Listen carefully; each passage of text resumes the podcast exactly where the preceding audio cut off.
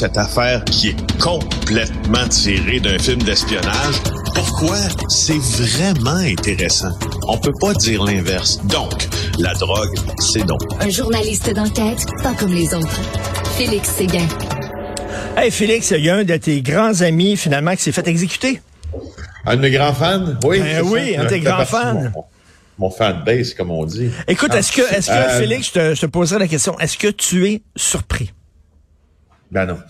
Ben non, c'était écrit dans le ciel que Francesco Del Balso, euh, comme le, pour citer Claude Poirier, et une expression légendaire qu'il utilisait, il vivait sur du temps emprunté, n'est-ce pas, Francesco Del Balso? Alors, euh, non, vraiment, vraiment pas surpris. On se demandait quand était-il pour être assassiné. Euh, cela dit, euh, quand on dit un de mes grands amis, il faut expliquer le référent. C'est ben Francesco Del Balso est quelqu'un qui, euh, qui s'est fait beaucoup d'ennemis dans le passé, qui est un qui qui est un homme qui, même au sein de la mafia montréalaise, n'avait pas, euh, pour qui on n'avait pas beaucoup de respect. On l'appelait, son surnom, c'était Chit. Chit, C-H-I-T en italien, ça veut dire le concombre. Euh, c'était pas donc c'était pas un compliment. Ben euh, c'était quelqu'un qui parlait beaucoup euh, sur son portable, donc qui donnait des perles euh, aux, policiers là en matière d'écoute électronique, qui, ont permis d'ailleurs qui, qui, ont permis l'accusation dans, dans, dans le Colisée, l'opération antimafia 2006. Euh, et, euh, et, Francesco Del Balso a tenté d'intimider des entrepreneurs en construction. Hein. On se rappelle de la commission Charbonneau, quand il a appelé un entrepreneur de Québec qui voulait venir faire des travaux à Montréal, qui lui dit euh, On aimerait ça euh, que tu viennes pas faire des travaux ici. » Alors, il a, il a aussi tenté d'intimider des journalistes, moi-même, en les menaçant de mort. Il a fait ça devant un policier et un procureur de la Couronne qui ont dit Oh, c'est une menace de mort envers un journaliste, ça? Hmm. On va t'accuser. Il a été reconnu coupable. Donc, c'est ça le référent. Et c'est pas lui aussi, à un moment donné, sa femme est allée porter des manteaux dans un couvent de sœurs et lui, il a débarqué dans le couvent puis euh, il a commencé à harceler les sœurs là-bas, les menacer parce que supposément sa femme avait laissé des bijoux dans ses poches de son manteau. Oui.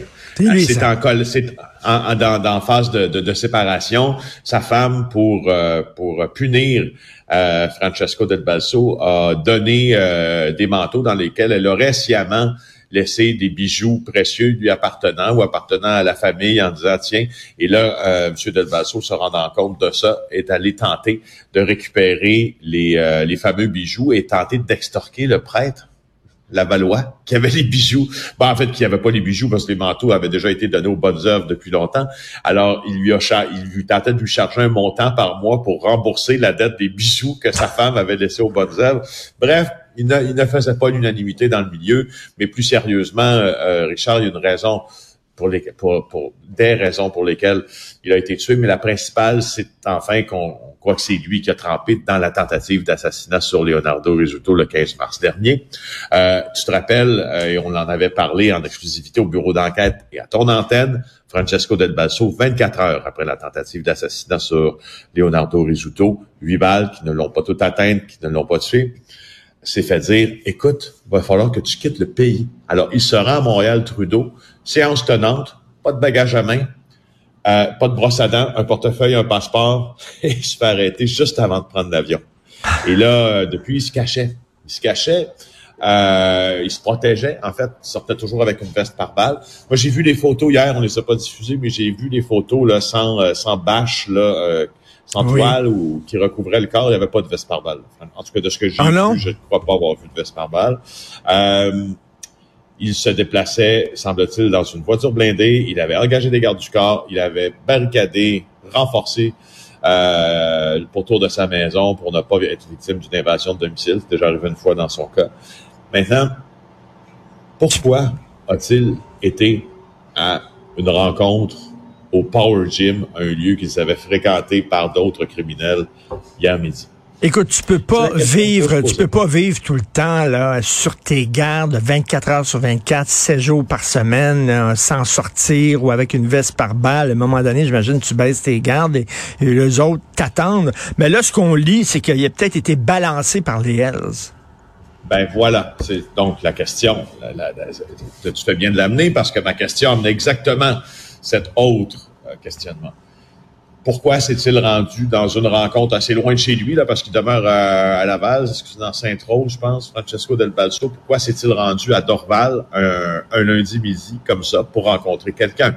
Il a été convoqué dans une rencontre et l'hypothèse principale des policiers, c'est qu'ils croient que cette rencontre a été convoquée avec l'assentiment des Hells Angels pour que Francesco Del Balso, qui avait commencé à collaborer avec des grosses pointures des bandes de motards criminels, soit balancé, si on veut, soit victime d'un guet-apens, soit livré en pâture à celui qui lui en voulait, à ceux et, et celles qui lui en voulaient pour vrai, c'est-à-dire les membres du clan Risuto.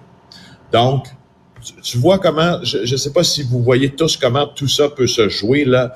Francesco Del Balso, au cours des dernières années, s'est accoquiné à des Hells Angels puissants pour reprendre le contrôle du fameux livre des paris de la mafia. Maintenant que ça est dit, Francesco Del Balso a retrempé dans la tentative d'assassinat sur Leonardo Risuto, réveillant le monstre Risuto et la puissance du clan sicilien. Les Hells Angels, qui auraient appuyé Francesco Del Balso dans cette démarche-là, probablement qu'ils avaient tout intérêt, selon les théories policières, à dire, OK, écoute, on recule le ruban, on revient en arrière un peu, on vous donne Francesco Del Balso, faites ce que vous voulez avec, ce n'est plus votre, notre associé, euh, assassinez-le s'il le faut, pour qu'on puisse repartir sur des nouvelles bases. Donc, au contraire, de voir une guerre, disons, enflammer le territoire de l'île de Montréal, ceci pourrait plutôt calmer le jeu parce que le principal assaillant et puis le, si tu veux, le, le, mouton noir, le puis celui à qui on en voulait le plus, est mort. Puis si les Hells Angels ont permis son assassinat, probablement que ça va faciliter de la vie de ceux-ci aussi. Donc, il vivait sur du temps emprunté.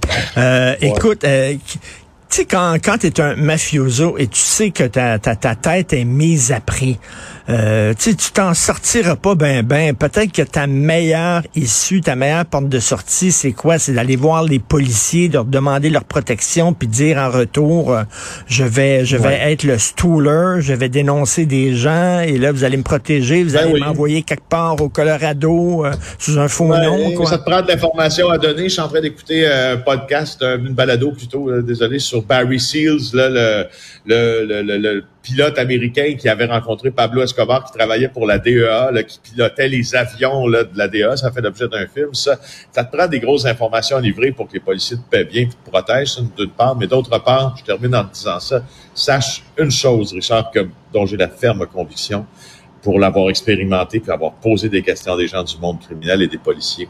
Souvent, ces, ces mafieux-là, ces grands gangsters-là, quand ils ont cette convocation à une réunion, ils savent.